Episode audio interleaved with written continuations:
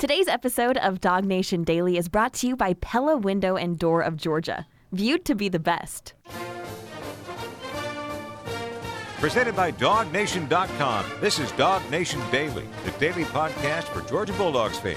Here's your host, Brandon Adams. Happy holidays, Merry Christmas to all of you. And around my household, we sort of still think of December 26 as kind of a continuation of Christmas. So we're still kind of in the holiday cheer here. The uh, the Christmas tree is still on the desk, and we're still doing all that kind of stuff. But we're also very serious about football and the big game that's coming up on Saturday. So we wanted to be here today to set the stage for the rest of the week and talk about everything that's going to go down in the build up to go for two in 22, the chance to do that on Saturday, to continue that mission, continue that goal against Ohio State. And I was trying to think about how I want to kind of set the stage, what the rest of the week is going to be like.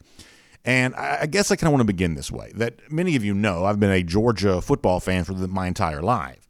And yet, in addition to that, I've also been a sports fan living in Georgia. So, while primarily my you know fandom and my passion has been with Georgia football, I mean I grew up cheering for the Braves and cheering for the Falcons and cheering for the, even the Hawks.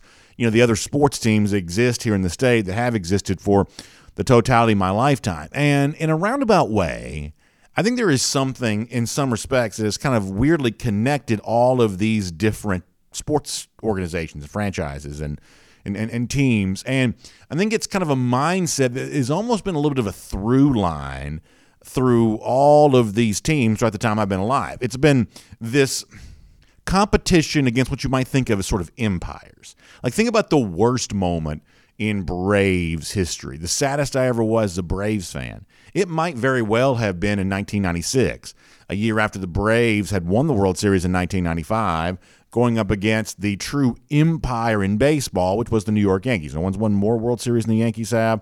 Uh, and the Braves had a chance to kind of topple that empire in that World Series right then. They had a 2 0 lead in the series, as you know. Many of you do anyway. And then over the course of the next four games, it all just sort of fell apart, and the Braves lost to the Yankees. I would dare say that's probably my saddest moment as a Braves fan. Georgia going, I should say, the Braves going up against that empire and having it kind of fall apart on you. And we know for a fact, we may debate what the worst moment in Braves history is, but we know for a fact what the worst moment in Falcons history is. It came against the New England Patriots in the Super Bowl. Falcons had the 28 3 lead. It's the biggest joke in sports, of course. And it came, much like the Braves, you know, worst moment may have come against the sport's biggest empire. Uh, the the the Falcons' worst moment also came against what we now think of as the NFL's biggest empire, the New England Patriots, all the world, uh, the, the Super Bowls they had won under Bill Belichick and all of that. That that was the that's the biggest franchise has become that way in the NFL, and the Falcons' worst moment came against that team. Even in a roundabout way, the Hawks, which don't have much of a history of stuff like that, you can go back to Dominique losing to the Celtics in '88 It's kind of an example of, hey, big moment for the team, and it turned out to be a loss against the recognized empire in that sport. And this is one of the things that makes Georgia's national championship last year so special. It was an example of what oftentimes the Braves were incapable, of doing, or the Atlanta Falcons couldn't do against the Patriots, or you know whatever other example you want to mention. When Georgia won last year's national championship, it wasn't just the first national championship in more than 40 years. In addition to that, it was also the opportunity to topple an empire along the way. Georgia beat Alabama. And I don't have to tell you, especially, and this is one of those things, whether you be a young Georgia fan or an older Georgia fan or whatever else, we all have the kind of same shared memories on this. The you know the, the the SEC championship loss in 2018 or the national championship loss in 2017 the the the SEC championship loss in 2012 we can all kind of point to some of these heartbreaking moments for Georgia that came against Alabama so when you won the national championship and you toppled the empire to do that there is just something really special about the fact this great moment came against such a hated and in some cases respected and revered, but also just that that foe that you'd kind of grown so fatigued by being compared to over the course of the long haul. And yet when you fast forward to this year, and we've been talking about this over the course of the last 12 months, that now Georgia's become the team not trying to to to get over the hump and finally win a national championship. Now Georgia as a team is trying to go and win another national championship. It's go for 2 in 22. You've heard us talk about that, right? And as Georgia tries to go for 2 in 22, you sort of get the sense that the that the conversation is somewhat shifting. This is no longer about toppling an empire. The Empire has been toppled. Georgia beat Alabama last year. This year, Alabama lost twice in the regular season. They are literally nowhere to be found. They may be back and competing for championships again under Nick Saban sooner rather than later, but for now, that doesn't really matter. They are not on the scene in the same way they would have been a year ago. What you're left to conclude is for Georgia and for its coach Kirby Smart, there are no more empires left to topple. And the only thing that seems left to accomplish is to actually build yourself into the empire for you to become the college football version of what the Braves once looked at when they saw the Yankees, or what the Falcons once looked at when they saw the New England Patriots, what the Hawks once looked at when they looked at the Boston Celtics. These teams that became the perennial winners year after year after year after year. That is the chance that Georgia can go after here right now. That is the opportunity that awaits them that now that they have conquered the empire, they did that a year ago, now they can become the empire. And I'm here to tell you, it's not going to be easy, but it is what's at stake. That is what Go for Two in 22 is all about. It's about doing something that has not been done in the college football playoff era. And frankly, in the history of college football, it hasn't been done very much either, winning back to back national championships. But the significance of the moment, the significance of the moment shouldn't be lost on you and it shouldn't be lost on me. And I'm happy to tell you, it's not lost on these Georgia players either. They understand, at least many of them do, they seem to understand what they have a chance to do. They seem to have a, a, a proper perspective of the kind of rarefied air they can put themselves into if they can now just win two more games. And that's all it's going to take.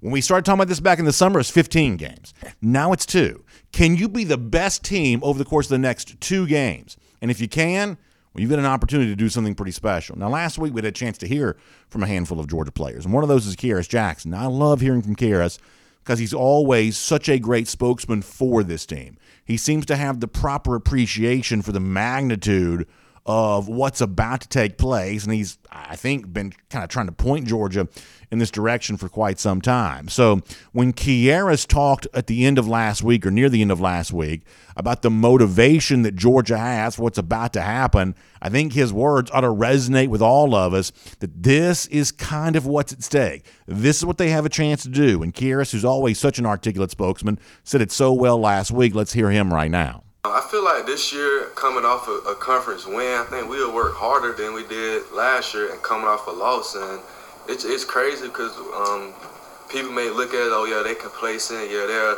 they're happy about their win. Shoot, that's just another check check box that we wanted to do. One of our goals. So I mean, our season isn't is not complete yet. We still have goals that we want to reach, and the Peach Bowl is the one the next things we have to accomplish. And we're excited that we get that opportunity to play in that game, and just knowing that we're motivated because we haven't completed anything bigger than what we already want. And I mean, SC championship was a big deal, but being able to win a, CFP playoff game and a national championship game will be major for us. And just knowing that we're motivated because we want that, that title of knowing that we was able to do something that no CFL team has been able to do, and that's been able to win two back-to-back national championships. So that's a major goal for us, and um, we're motivated by doing that when he says CFL, what he means is CFP. Uh, in the college football playoff era, we haven't had back to back national champions yet.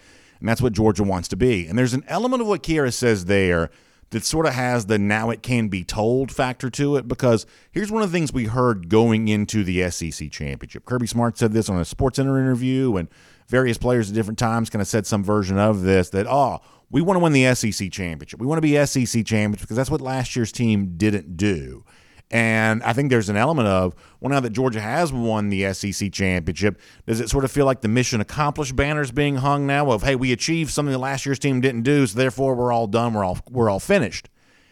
And that's not the case. You hear Kearis Jackson say that right there that no, we're still motivated. We're not complacent. And this is one of those things where I think you can now go back and kind of understand a little bit more of what the mission to win the SEC championship was really all about. And by the way, Brad Nessler from CBS Sports was on our show prior to the SEC championship, and he kind of hinted at this.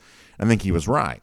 That the real reason that, that Georgia wanted to win the SEC championship, beyond the fact that, of course, you just want to win the SEC title if you could, but the real reason is is not so they could just say, "Hey, we were SEC champions last year's team wasn't." But the SEC championship was that step towards being what really hasn't happened very much to be a 15 and 0 national champion. As a back-to-back national champion. That that step towards winning the SEC title was not just a box that the previous year's team didn't check, but it sets up the biggest box of all that can be checked. 15 and 0 national champions. Last year's national championship for Georgia, as great as it was, was a 14 and 1 national championship. But this year's team seems to have that motivation of how good would it feel to be a 15 and 0 national champion, and how good would it feel for the players who've been able to be a part of both these to be a back to back national champion. There is this just this new category of history that Georgia has a chance to to achieve by winning against Ohio State and then beating whoever else comes up after that. So that's what's happening here. Is that for those of us who've kind of grown up looking at empires in other places, whether it be New York City or New England or Tuscaloosa or wherever else the empire might be rising up in sports at that particular time. Georgia has a chance. Hold on. Uh, Georgia has a chance now to be the next version of that empire. Georgia has a chance now to build that version of uh, that in this sport here right now. That it is a fun and special time to be a dog fan. And none of this is guaranteed. We're going to talk more about that in a moment. None of this is guaranteed, but the stakes could not be more clear. Georgia is playing for history on Saturday, and guys like Kearis Jackson seem to understand that. My name's Brandon Adams, and this is Dog Nation Daily, the daily podcast for Georgia Bulldogs fans. We are presented by Pella Window and Door of Georgia, and we are happy to have you with us as we go for two in 22 here today, getting ready for Ohio State, getting ready for the Peach Bowl, and then in the uh, step towards another national championship on uh, on Saturday against those Buckeyes. And we're talking about that all week long here. Whether you join us on Facebook, YouTube, Twitter, Twitch, all kinds of video platforms, the radio at noon on Athens Sports Radio 960 The Ref as a podcast wherever you find them, the Apple Play or Spotify, all kinds of podcast platforms there as well. Whichever your sort of venue of choice is to listen to our show, we certainly appreciate that. And we appreciate as well our friends at Pella Window and Door of Georgia for making it all possible. You know, they equip your house with energy efficient windows and doors.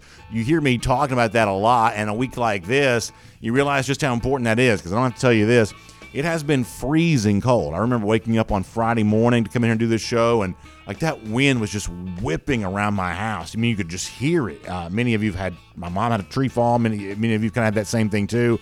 And even if you haven't quite had that, you have experienced this unbelievably bitter cold on the outside of your house. And here's what you, I, I know you know by now, is when it's that cold, when the cold weather's that stinging and unpleasant you want to keep it on the outside of your house where it's supposed to be. You don't want it kind of getting into your house and kind of creating a draft and that uncomfortable feeling because you've improperly fitted windows and doors. You don't want that at all. And that heat, that expensive stuff that you pay so much for, uh, for right now because energy bills are so high, you want that staying inside your house, keeping you and your family toasty and warm this time of year. And that's what Pella Window and Door of Georgia can also help you with there as well. Plus, it just looks good. And improving your curb appeal is always a good thing to do. It can benefit you on resale value. It kind of makes you a good neighbor to the rest of your uh, folks in your community there. Always fun to have a house that looks great on the outside. And that's what Pella Window and Door of Georgia can kind of provide for you, too. So I believe it's time for you to have a conversation with one of those Pella experts and talk about the entire line of products available entry doors and windows and all the great stuff that Pella can provide for you. And you can learn why their product as I say all the time, has been viewed to be the best by homeowners in the our area. Year after year, survey after survey, it's recognized as the true brand leader in this particular space. So have that conversation. It's a no pressure situation. You just simply learn about what makes Pella better. And you can stop by and visit them in their showroom and their experience center right there in Duluth and put your hands on those windows and doors and kind of feel the difference but also talk about the uh, installation options that are available to you and the great savings opportunities that exist for you as well, including right now, between now and the end of the year, December 31st, you can get a 0% APR for 24 months or 50% off qualifying installation. So I hope you'll check that out here today by going online to pellaofga.com slash dognation. That's pellaofga.com slash dognation. Or give them a call, 678-638-1429. That's 678-638-1429. Just make sure to tell them that BA from Dog Nation Daily sent you to them because I know they're going to take good care of you and I can uh, certainly uh, uh, trust them to do that for you. So make sure you find them today, PellaofGA.com slash dognation or by calling 678-638-1429. Pella of Window and Door of Georgia, truly viewed to be the best. All right, we're going to talk to John Stinchcomb here coming up in a moment. Look forward to talking to him about some of the stuff as it relates to Georgia and Ohio State. But as a way of kind of setting the stage for that, I want to go around the doghouse. Around the doghouse today, assisted by friends at AAA. Now, I just spent a few minutes talking about hey, history can be made. Georgia can become college football's new empire and win back to back national championships, kind of set itself apart from the rest of the sport in a way that rarely happens. And all that's true. But here's what I'm also going to tell you, too. And this is where, listen, trigger warning here for a moment. I'm about to be a giant buzzkill. And I don't mean to be that way. I really don't. I really don't. But I, I do have to confess one thing. I get the sense that I'm a little bit of an outlier from some of you in terms of the fact that I think some of you, and unfortunately I believe this to be incorrectly, I think some of you think this game against Ohio State is likely to be easier than it's actually going to be. I just do. So while I and we'll all recognize, hey, George can make history. George can take a big step towards that. George can be 14 and 0 for the first time in program history. George can do all of these things. But the opponent standing in the way against Ohio State, I do think is worthy of your respect. And this is one of those things where when I think about this sport from time to time, I guess the way I put this in my mind is is that I believe that college football is very easy to project, but not very easy to predict. What does that mean? Well, Georgia's obviously the favorite to win the national championship. We understand kind of, you know, why that is. We can project Georgia as the most likely winner. But projecting them that way and then actually predicting them to do that, those two things have a way of kind of feeling very different. In other words, if it was an obvious and given that Georgia was going to march towards winning the national championship, we all could become rich right now by simply betting Georgia to do that. Maybe many of you have done that, or some of you have done that. But while it's easy to project Georgia as the favorite, what happens from here is not particularly easy to uh, predict because in most cases, the team that has won the national championship the college football playoff era has made the playoff again the following year. I think we only have two instances dating back 2014 of a CFP national champion getting back to the playoff. And yet, as Kearis Jack just mentioned before, while most CFP national champions do get back to the playoff that next year, for whatever reason, something happens to them once they get there in that spot, they kind of lose. And Georgia could have the same thing fall prey to them if they are not careful. And when you look at the game against the uh, Buckeyes coming up on Saturday, the one thing we are told is by the, if you want to go back to the gambling stuff here for a moment, by the point spread, we are told to expect a relatively close game. Georgia's only a six and a half or so point favorite, about a touchdown favorite. Let's just say it like that. Now, here's the one thing that we know about Georgia Georgia does not play very many one score games. Uh, you know, you got the Missouri game this year a little closer than it was supposed to be. But for the most part, Georgia just sort of marches through every game and wins, you know, easily, wins handily, wins by two touchdowns or more. It is not very common to see Georgia playing a close game at all. In fact, this year, the games that Georgia had that were supposed to be the closest – Maybe you'd say Tennessee. There were some folks even thought Tennessee would win that day. It was actually Georgia that sort of won that game going away and could have, mm, you know, maybe won by even more. The Oregon game at the beginning of the year, that was kind of a nationally known program. It's a ranked matchup. It was probably the high profile game of week one. Georgia obviously won 49 to 3. That when you really go back through the, your mind and say, well, gosh, how many close one score games has Georgia even had? We had the Clemson game to begin last season. You know, you had the Alabama national championship game that, well, even though Georgia won 33 to 18, it was the score very late in the game that kind of pushed it to that margin. For the most part, that game was kind of played within sort of the one score close game type boundary.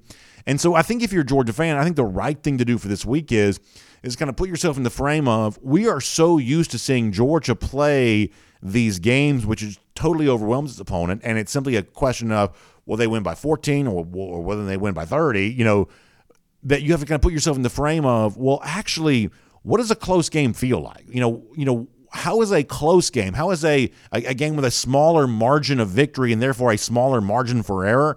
How does a game like that feel different than the other kinds of games that Georgia's played? And by the way, even like playoff game against Michigan, that wasn't very close. That that that for whatever reason Georgia has a tendency just not play very many close football games, and part of that's because they've been so good, but experts are projecting Georgia to win on Saturday, but by a closer margin than it's used to winning. And maybe they'll be wrong. Sometimes they are.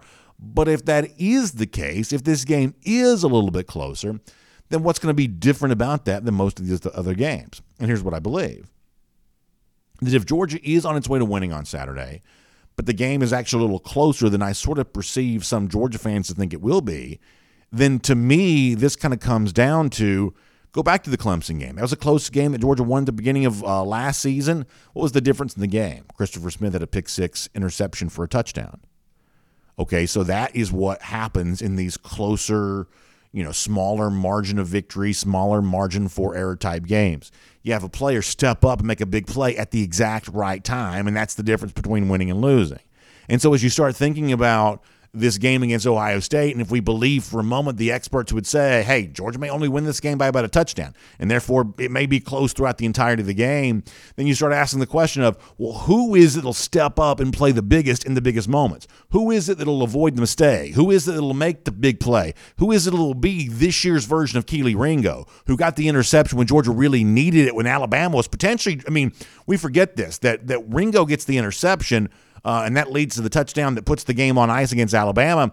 But if that doesn't happen, who knows? Maybe Alabama's driving to kind of do something there late in that game. The Ringo interception prevented that. He played big when Georgia really needed the big moment. Christopher Smith played big when Georgia really needed the big moment who will be the big player to make the big play in the biggest moment for Georgia against Ohio State? Well, one of those candidates you might say is Stetson Bennett, uh, given the fact that he's you know MVP of the Sugar Bowl, was MVP of last year's national championship on the offensive side, MVP of last year's Orange Bowl, and what my colleague Jeff Sentell has kind of called the, the the stage games, the kind of games where they roll out the stage to celebrate the winner and everybody stands on the platform to watch the confetti come down.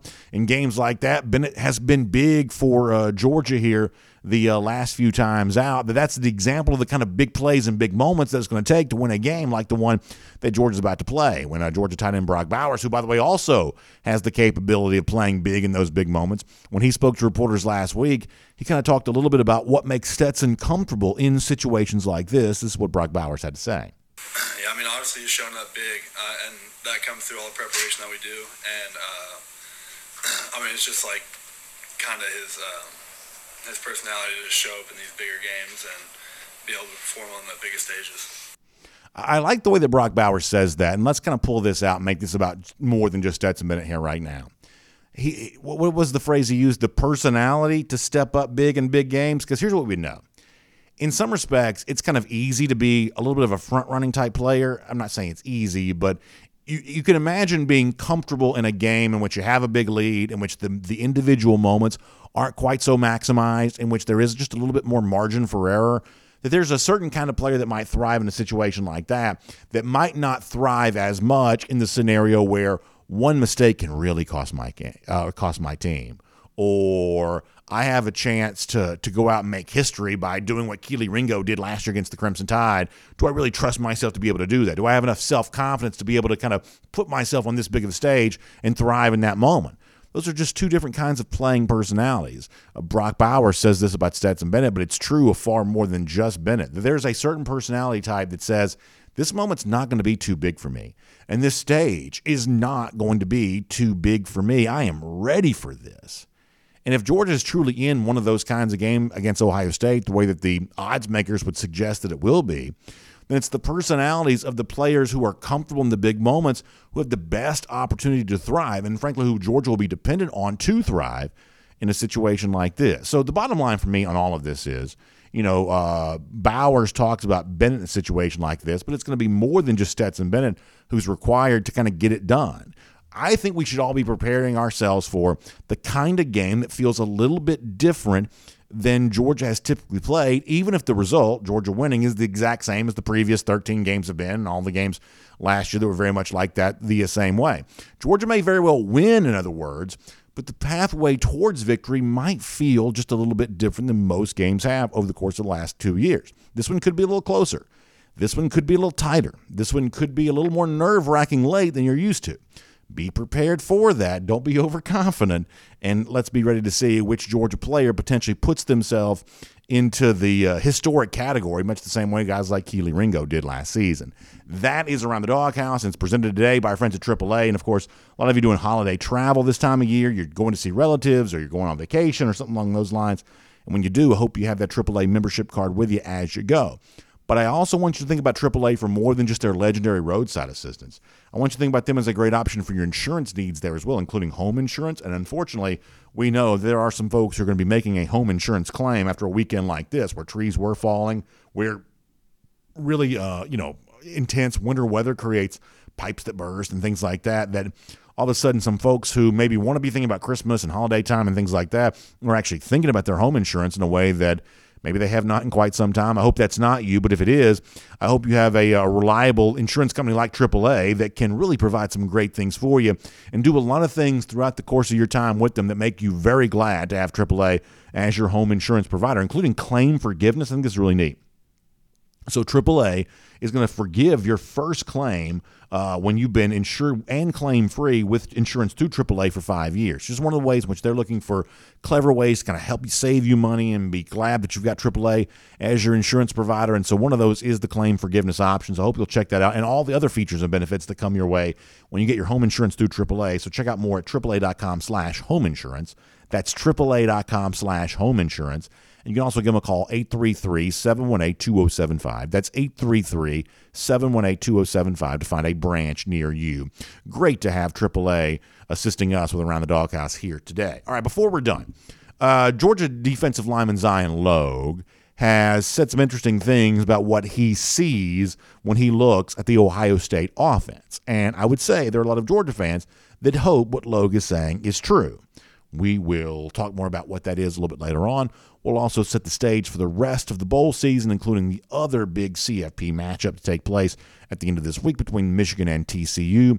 We will do all of that before we're done. But for now, on everything as it relates to Georgia and Ohio State, let's keep the conversation going with our buddy John Stinchcomb, the great former UGA All-American, here on Dog Nation Daily, presented by Pella Window and Door of Georgia.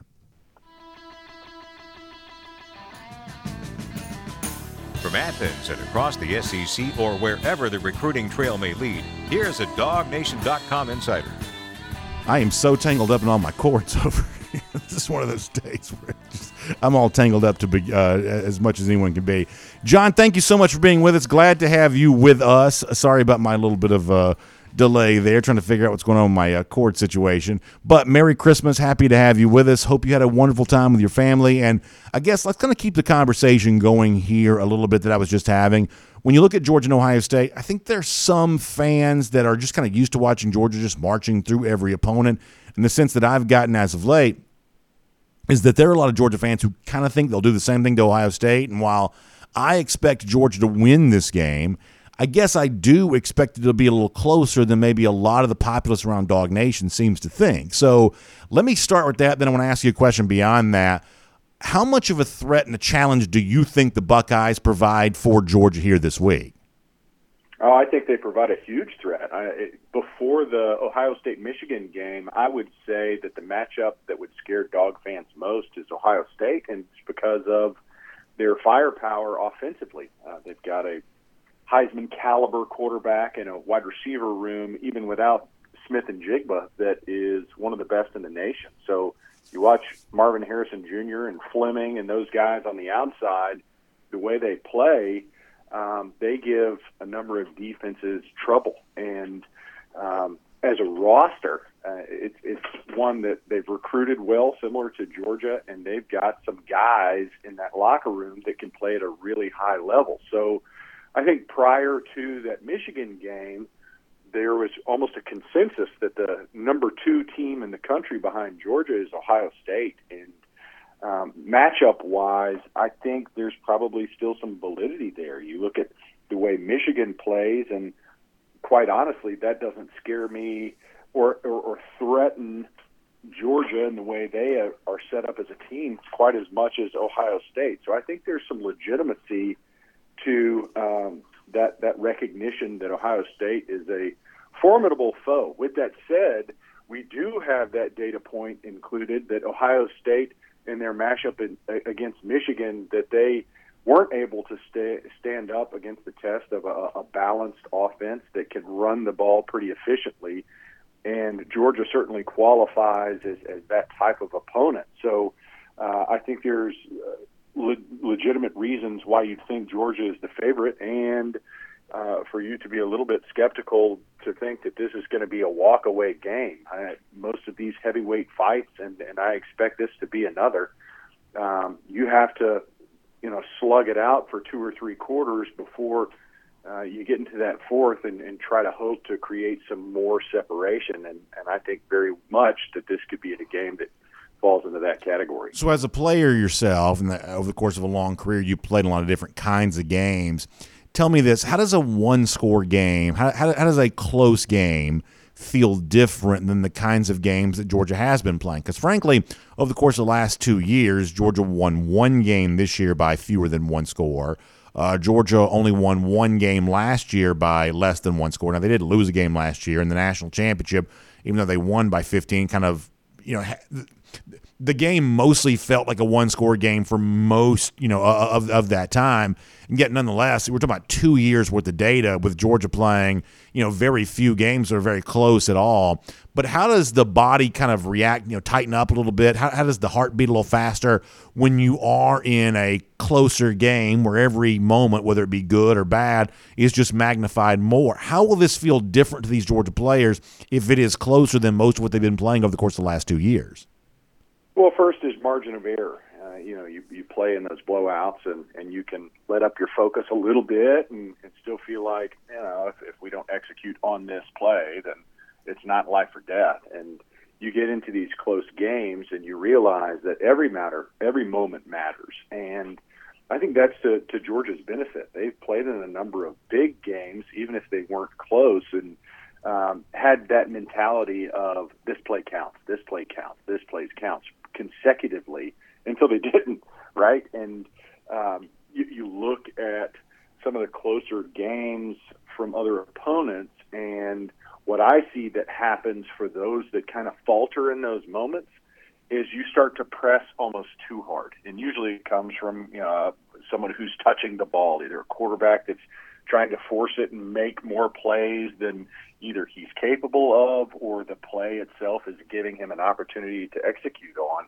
And when you start to force, when you start to press because you feel the pressure of the moment, you know, mistakes happen. Whereas the good teams, they feel equally as comfortable in those moments because they, they believe in their execution. And um, there are some times where if it's not there, the smart play is the smart play. And for the teams that aren't familiar with those moments, you say, "Oh, I have to force uh, force something," and and that's where you see errors defensively. You know, guys are jumping routes, and all of a sudden you're saying, "Why is a, a wide receiver becoming this open this late in the game?"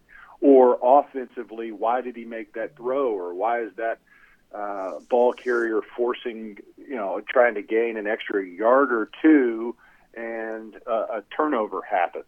So I think what the what the good teams do in those high pressure moments, in those late games where the game is still close, is they realize that focus has to be at a premium, and you have to execute, and you have to uh, remember what, what the game plan is and, and what your role in executing it is, but you don't press.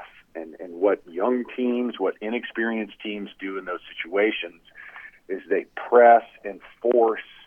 Uh, and really, what it happens is, is you force yourself into more mistakes than you do uh, those big time plays late in the game. So I think that's the, the distinguishing factor from some of those teams that really execute well in those late game moments. So to kind of keep the theme alive that I was kind of addressing before of maybe some people sort of inflating the ease with which I think that Georgia, you know, will win this game on Saturday.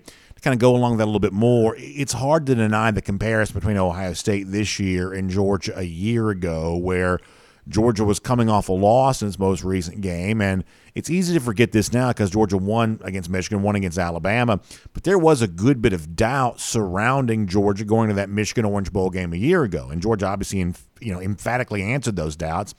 I'm not suggesting that Ohio State's about to do the same thing, but they do find themselves in kind of a similar emotional position where their motivation is obvious here. They've tasted defeat, they've been criticized, and pretty clearly, you would assume, as competitors, they're going to be chomping at the bit to come out and kind of correct the record that has formed around them after another loss against Michigan. Maybe they will do that, maybe they won't. But to me, it's obvious the fact that Georgia's 13 and 0, Ohio State lost its most recent game. That is clearly, in my mind, coloring perception here that people are just deflating Ohio State because they've lost, and by comparison, they're inflating Georgia because they've kind of keep winning. But before the season began, a lot of these same people thought Ohio State was going to be better than Georgia. Like, what do you make of the perception game here? In other words, that at one point in time, a lot of folks seemed to think the Buckeyes were better than Georgia. They were ranked ahead of UJ to begin the season. And now some of those same people have almost completely flipped their opinion simply on the basis of Ohio State losing its most recent game. How does all of that factor in the way that you view a game like this on Saturday? Yeah, funny. I mean, it's feast and famine with fans and media, where it's either the times are the best of times or the worst of times, and, and never is it subjected to actual rational rationality and reason. Uh, Ohio State's a very talented team, and I expect this to be a close game uh, with Georgia coming out on top and moving on in the national championship. But Ohio State is a formidable foe, and they are a highly talented team. They've got a number of playmakers offensively and defensively, and now there's motivation that comes into play. And for those that are like, "Oh, motivation! Why aren't you motivated all the time?" Well, I get it, but what what it does for players is say, uh, we still have something to prove here. It's the same.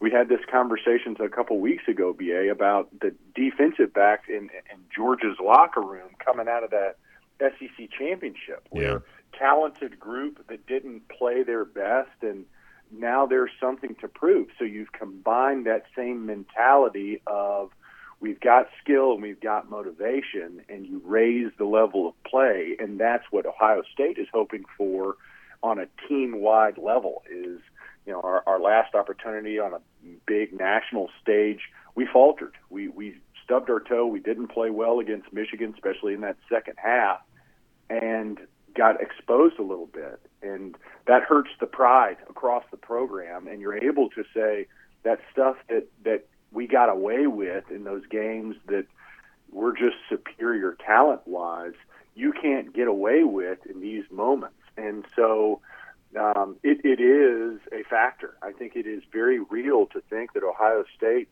uh, is taking some umbrage to the national coverage of this game, saying seven point underdogs for for us, despite this Michigan game, is an insult, and we need to go out there and prove that we are arguably one of the best teams, if not the best team in the country. And now it's Georgia's challenge to show that the little things haven't slipped, and they're they are the very best in the country, and can prove it against anyone. And Ohio State is, in my opinion, that that barometer for this season. I think they're they pose the biggest threat for Georgia, um, and and that's in one hand, and the other hand is I still think that Georgia is head and shoulders the best team in the country. So this is the the equivalent of a national championship level game in the in the semifinal round. I want to talk to you about the venue here for a moment. First of all, kind of a simple question: Is there any benefit to the thing we keep saying is knowing the building, right? Georgia plays the Mercedes-Benz Stadium a lot if Georgia were playing Ohio State in, like, say, Lucas Oil Stadium in Indianapolis, that's a building that Ohio State knows a lot because that's where the Big Ten title game always is. As a player, is is there something to? I mean, I guess maybe this is more true for like say kickers, maybe, but is there something to knowing uh, a building? Baseball players seem to hit better in some ballparks than others. But as as a player yourself, maybe it's an offensive line, you'd say all I'm doing is just smashing, you know, into these big dudes on the other side. Maybe that's the same no matter where you're playing. But is there is there something to being familiar with the stadium that you're playing? Does Georgia benefit from that against Ohio State? Uh, yes, in a couple ways. One, this is the third game they've played um, in the Mercedes-Benz Dome this season, so you're not you, you know you're not concerned with is this going to change up my routine or what's the footing or do I have the right shoes or you know what's the lighting light on punts. They've checked all those boxes a number of times.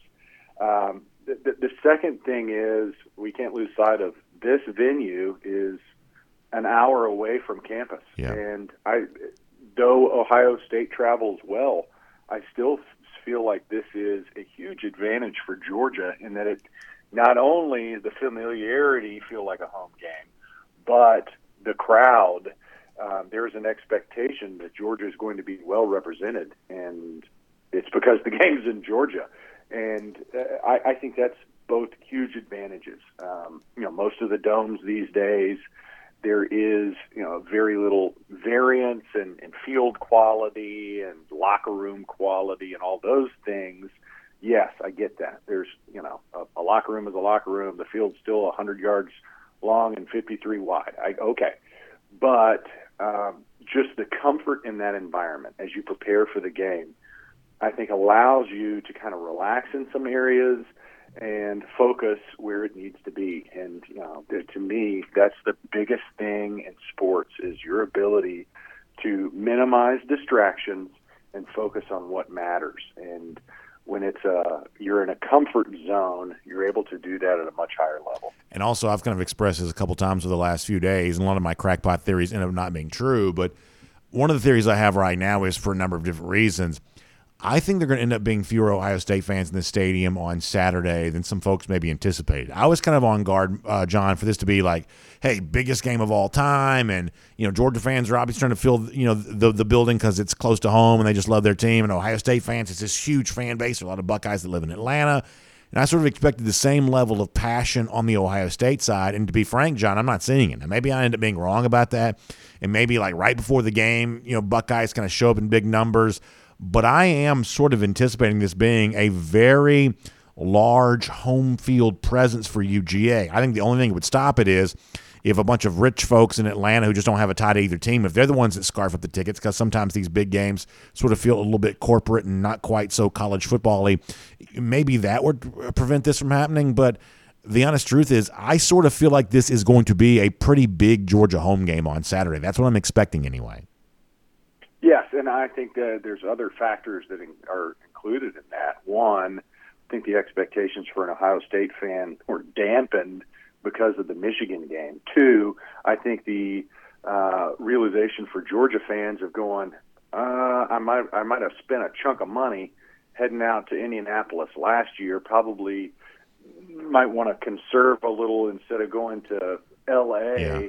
for a national championship this year this might be a really good opportunity for me to see Georgia play one more time uh, in the college football playoffs in my backyard. So there's motivating factors for Georgia fans to scoop up some tickets here in the, for the Peach Bowl, and you've probably removed some of that motivation for Ohio State fans. Now, with that said, I don't expect it to be as lopsided as it was in the SEC championship, where you know, I, I don't know what you would estimate the LSU fan total to be in that dome was, right. but it was very lopsided. Great I, point. I don't expect 50-50, and I don't expect uh, the Georgia dominance in, in numbers fan wise in the SEC game, but I still expect a majority of the fans to be um, calling for the dogs. That's a great point. I, there will probably be more Buckeyes than there were LSU fans in December. I think you're right about that.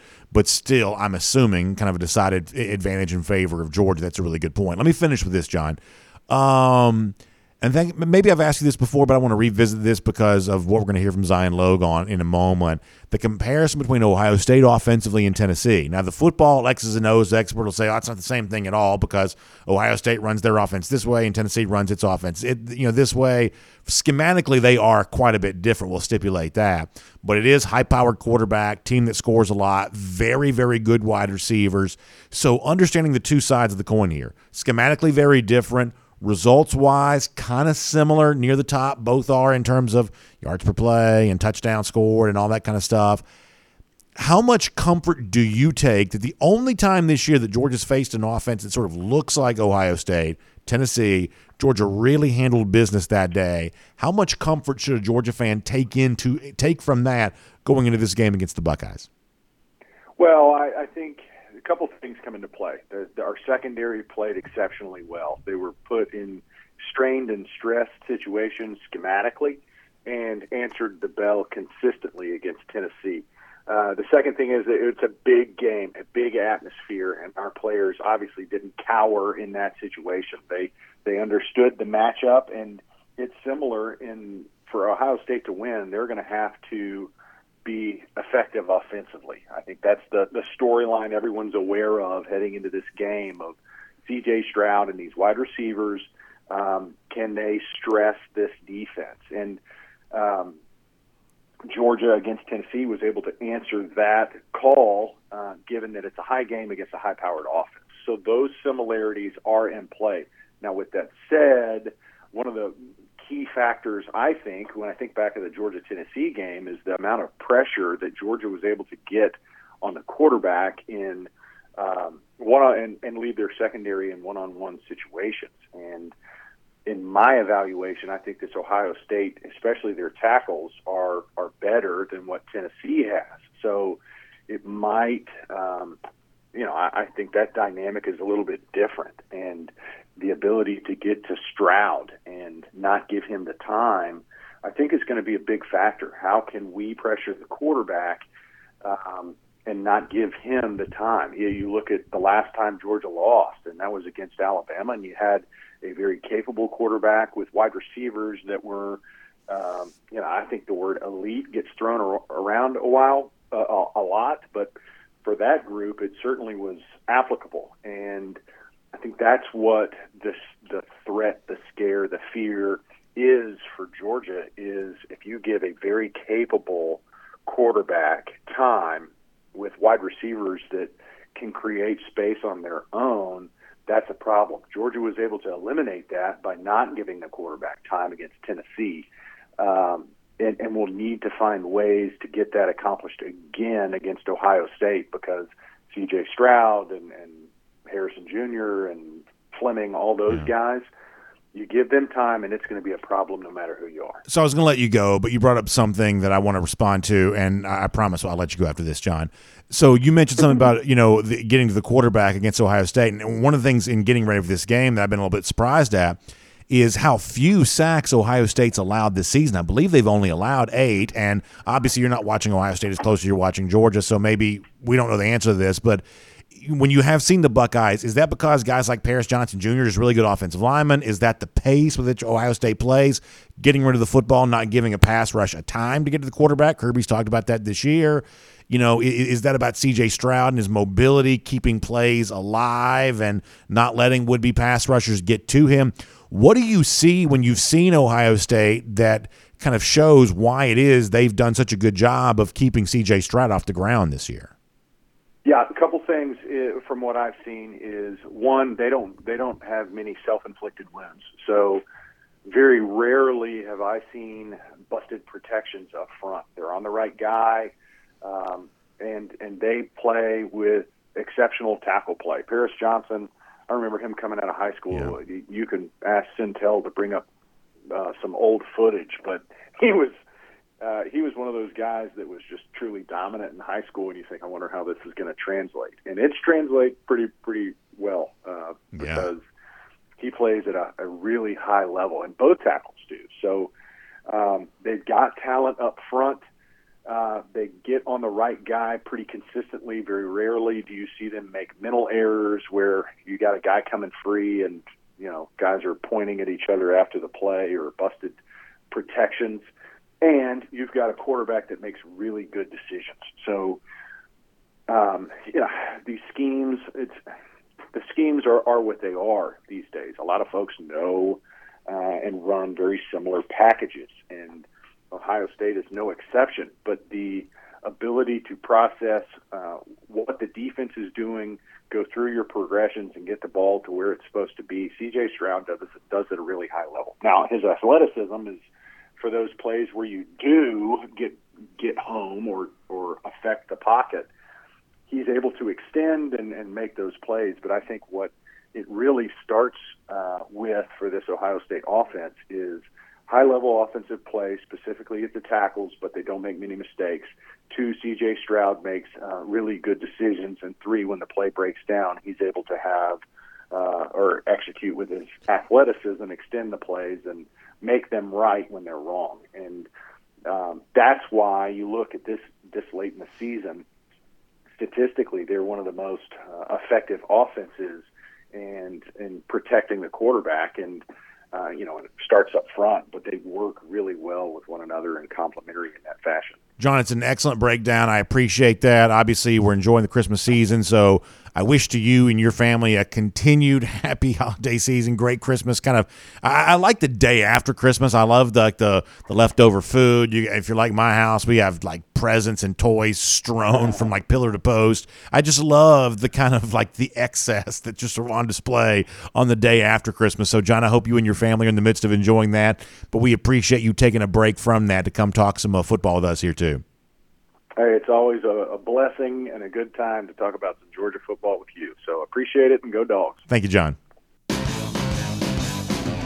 Let's take a look around the rest of the league. This is SEC Through. Yeah, I, I love December the 26th because, listen, if you're like me, you sort of like you wake up and I mean, listen, I've eaten so much, and the calories I've consumed over the course of the last few days, re- truly embarrassing. It really is. Um, but you've consumed so many calories. You look around, it's just like we have in my because I have 11 year old, seven year old, so we have toys and like toy equivalent everywhere. I mean, just everywhere. Uh, my daughter got a trampoline for Christmas, like not one of those big trampolines, like one of those little trampolines. And like when I uh, got up this morning, when I woke up to basically like you know come you know uh, get ready to to leave, I turned the corner and there she is, just sort of bouncing on that trampoline. Like I mean, it's just like this is like the great day when you're a kid because now you get just free play and all that, right? It's like you know Christmas Eve, Christmas Day, you got some responsibilities. You're going to be at so and so place at so and so time and all that kind of stuff. On the 26th, you don't have as much of that. It's just sort of a day to like just sort of enjoy it. And around our house, I mean, like around here, we still got the tree up. We got the lights on the uh, tree here in Dog Nation World Headquarters Studios. For me, you know, the uh, 26th still kind of counts as Christmas, so hopefully you're treating it that way too. Now, we're getting ready for Ohio State, and we're serious about that, but you can kind of do that with the Christmas spirit still at heart. It's also, I guess, Boxing Day. I have no idea what that is, but uh, nonetheless, if you you can have that little theme going there uh, a bit too. Either way, hope you had a great Christmas and happy to have you with us as part of our show here today there as well. We love Christmas, but we also love the weather warming up and being on board a Royal Caribbean cruise line as well. In fact, we got that to look forward to here in the new, new year indeed. So with that in mind, let's go cruise around the SEC courtesy of Royal Caribbean. I'll remind you that not only do I personally have the Dog Nation cruise coming up in uh, April, April 24th, getting on board Independence of the Seas.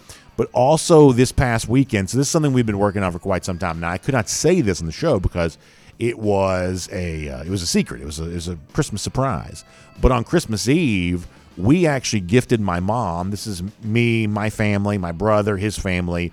We gifted my mom with a Royal Caribbean cruise vacation. Uh, we're going to take her on board Independence of the Seas big family cruise coming up in June. We're going to do the three night getaway there. The Royal Caribbean, if you want the, the, the, sort of the short itinerary cruises, you can go on the four day cruise or you can do the three day cruise. It kind of goes over the weekend. So we're going to do the three day cruise over the course of the weekend in June with my mom. This is one of those things that I think for our family, we probably wanted to do something like this for quite some time. And you know how it is. It's like, it's sort of hard to get everybody on the same page at the same time to do this, but we thought this Christmas, for a lot of different reasons, was like the perfect time to do this for my mom. So, me, my wife, our two kids, my brother, his wife, their two kids. We gave this to my mom for Christmas. So in June, we're all going, the nine of us, going to be on board in Independence the Seas together. And I just think that's going to be such a great time. And it was such a special thrill for me to watch the excitement with my mom when she opened the, the present on Christmas Eve. Kind of saw what it was and saw what we were going to be doing. And you know, I was able to kind of show her some of the stuff that's on board the ship and obviously going to Perfect Day Coco Cay and some of the fun stuff as it relates to that. That was just a really special thing. And I was reminded once again how proud I am to be able to tell the story of Royal Caribbean here on our show. Uh, each and every uh, day because I truly believe that same level of happiness can come your way when you tell somebody else, "Hey, I'm taking you on a Royal Caribbean cruise vacation. So talk to our friend Jessica Slater. She's a great travel agent. You can call her 770-718-9147, 770-718-9147.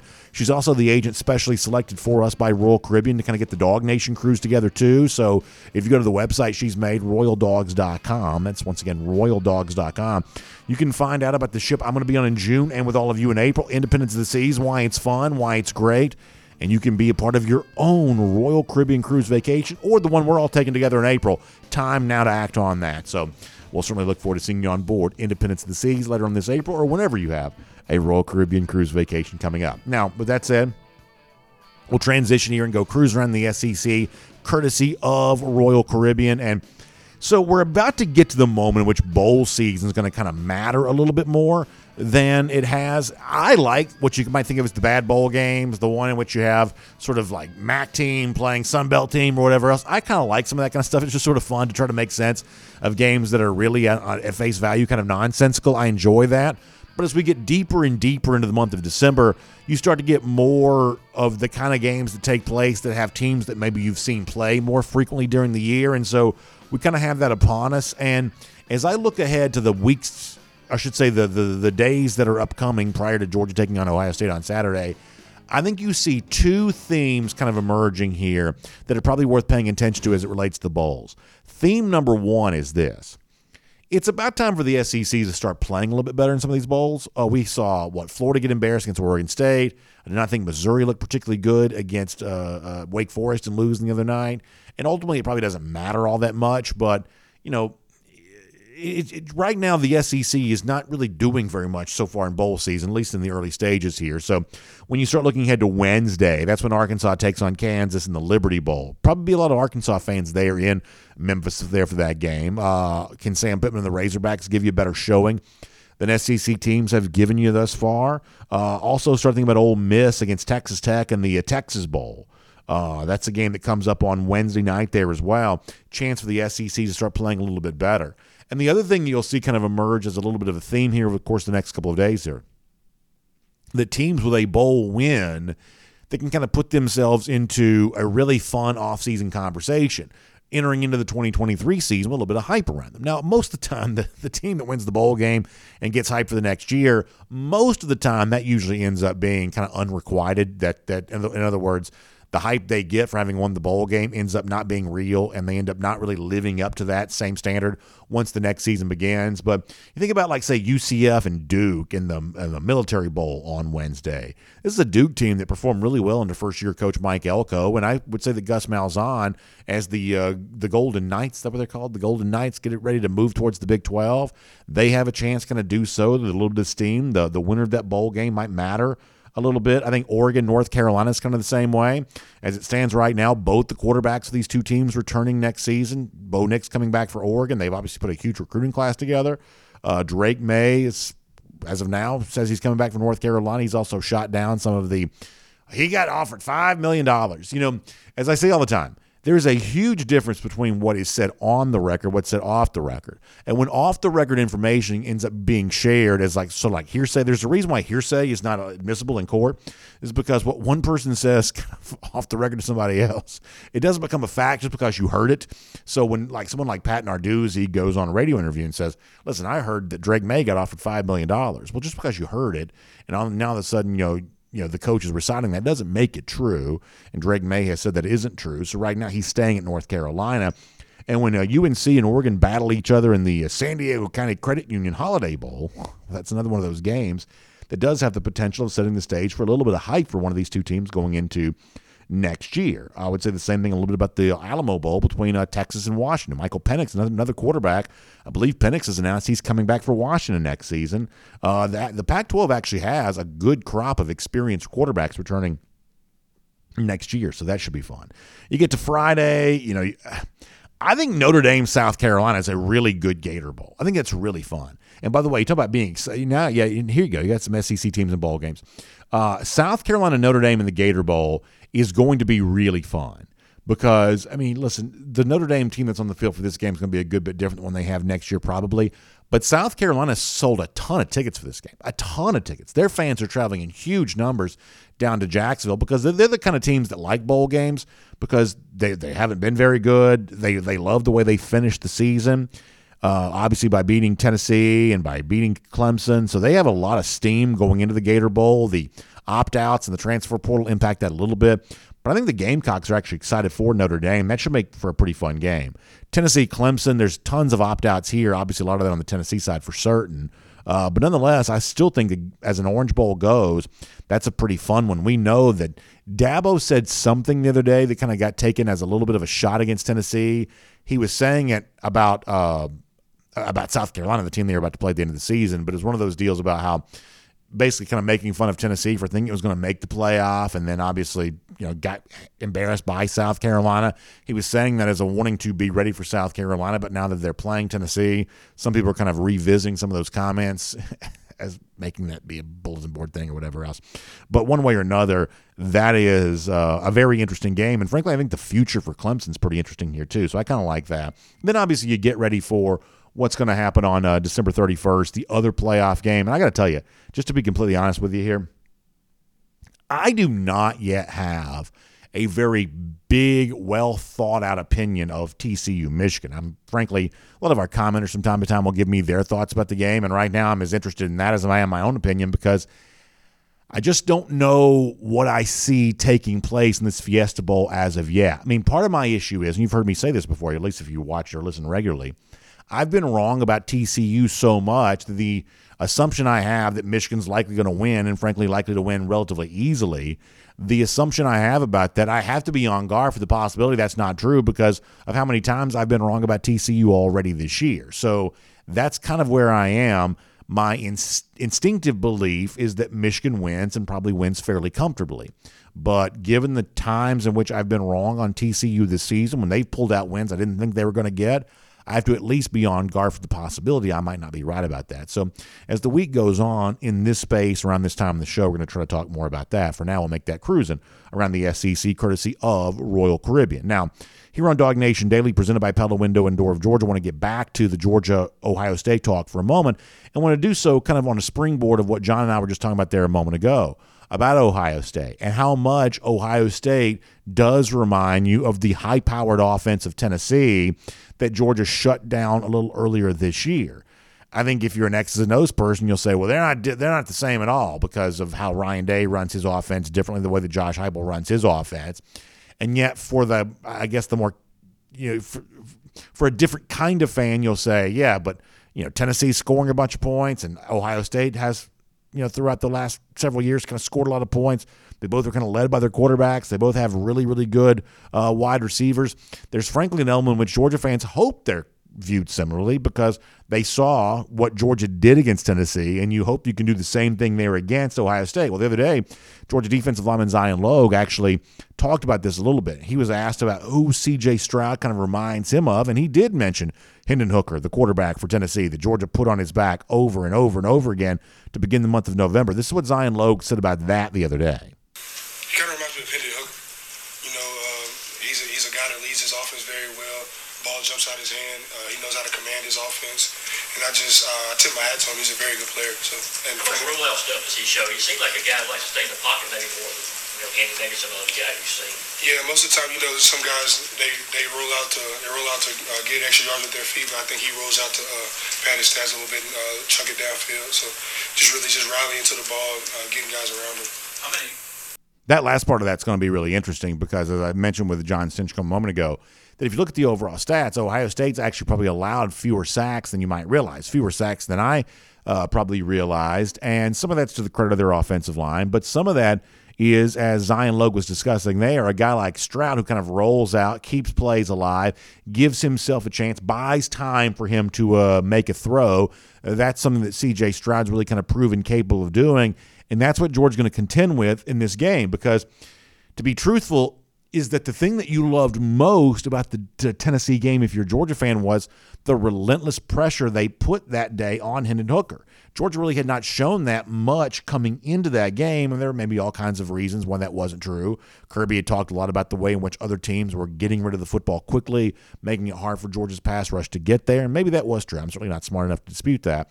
But against Tennessee, he somehow magically, when they really needed the pass rush, Georgia figured out a way to do that.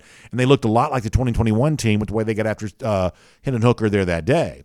And I would say that you've got to try to find some way to do that against Ohio State there as well. But as Zion Logue says, the trick is, is that C.J. Stroud's rolling out. He's trying to buy time. He's trying to keep plays alive. He's trying to put his body in a position where it makes it more difficult for the Georgia pass rusher to kind of get there. And then more from uh, Zion Logue here for a moment on the idea that the the Ohio State and Tennessee offenses are somewhat similar, if not quite schematically, at least on the basis of results. Here's more from Logue on that topic.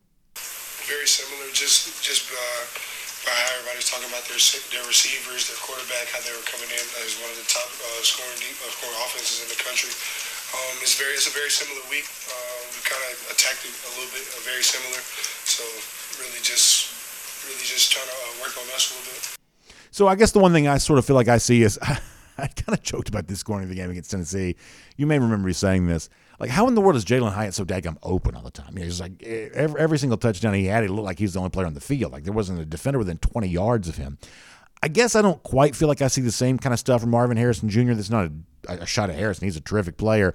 But I sort of feel like I see him making more along the lines of like a contested catch or kind of a catch in traffic or something like like visually. I would say that Harrison and Hyatt do to me look like very different players, uh, but obviously the results have been similar. One of those things of uh, when you play to Hyatt or you know uh, Tillman coming back from injury, you better know where that guy is at all times. And obviously uh, Ohio State's got some receivers much the same way. Harrison Jr. is the name you probably know the most, but as John Stinchcomb kind of pointed out a little earlier you know, you see a guy like Julian Fleming starting to come into his own now a, a little bit too. And Fleming's what Ohio State kind of always seems to have. Brian Hartline's done an amazing job of recruiting that position for Ohio State. Former five star, and he'd kind of been out of the headlines for a couple of years, and you're almost left to assume, well, I guess maybe Julian Fleming is not going to quite be what you thought he might be when he was coming out of high school and getting so much attention as a recruit. And you're reminded once again of no, this isn't one of those cases where Julian Fleming's not a good player. This is one of those cases, as we've seen many, many times in the past, that Ohio State just has so many stellar receivers that a guy like Fleming has to be patient and wait his turn for his chance to uh, to thrive. And now he's kind of getting that. That Ohio State is at receiver what Georgia is a lot of position groups too, where the guys who are not playing they're really good too. And Julian Fleming kind of an example of that. So here's the kind of the bottom line on this particular discussion. A lot of Georgia fans hope that what Zion Logue is saying turns out to be true because Georgia did shut down the Tennessee offense pretty well. And if there's a similar path to doing the same thing against Ohio State, then obviously that's the kind of thing that would get UGA fans really energized and really excited. But on the flip side of that is there aren't too many teams in the country that can truly say they play at this explosive of a level. It is the one chance Ohio State has. They are not going to line up on a per play basis and match Georgia in a lot of areas. Certainly in the physical in kind of the physical toughness realm, you don't think Ohio State's going to be able to do that. But can they make up for some deficiencies there by creating some explosive plays offensively? That's what Ohio State fans are hoping is true. That's what Georgia fans ought to be on guard for there, too. Georgia has proven capable of doing this once before. They shut down an explosive offense like Tennessee in November, and that's part of the reason why Georgia's in this spot right now. And now they'll seek, they'll seek to do the same thing against Ohio State coming up on Saturday. All right, so we obviously got a lot of time to get ready for this in the days to come, and we'll have plenty of coverage, both regular DawgNation daily, some special stuff in the afternoons, and whenever you know whenever news breaks, we're going to be there to uh, do it all with you. There's going to be a lot of coverage coming up over the course of the next couple of days. Also, to kind of wrap things up, let's do some golden shoes here. And some of these are just sort of the traditional Christmas themed golden shoes, including Bill Sanders, who sends a pretty picture of Uga with the Santa hat on. Merry Christmas. He says, Merry Christmas, BA. Go for two and 22. And Bill, we appreciate that. Merry Christmas right back at you and to all of you there as well. Kevin Daniel sends a beautiful picture of a Christmas tree here, kind of a Georgia themed tree. Get the Georgia Santa hat on top, which is I think the same one I was wearing the other day, and then all the Georgia themed ornaments. Kevin, that's really beautiful. But then there was this. So on Friday, speaking of the Santa hat, I tried to wear the Santa hat. Let me show you this, our next golden shoe here. Uh, I tried to wear the Santa hat. It was uh, way too small for my head, and I kind of laughed at myself for trying to squeeze that thing around my big head and that elicited a huge response from very uh, from a great number of folks in our audience about what maybe I could do next time to make this a little bit better. So let me show you this here for a moment. All the various folks. George on tap sends a gigantic Santa hat on top of what looks to be a huge statue of some sort of Bigfoot looking creature.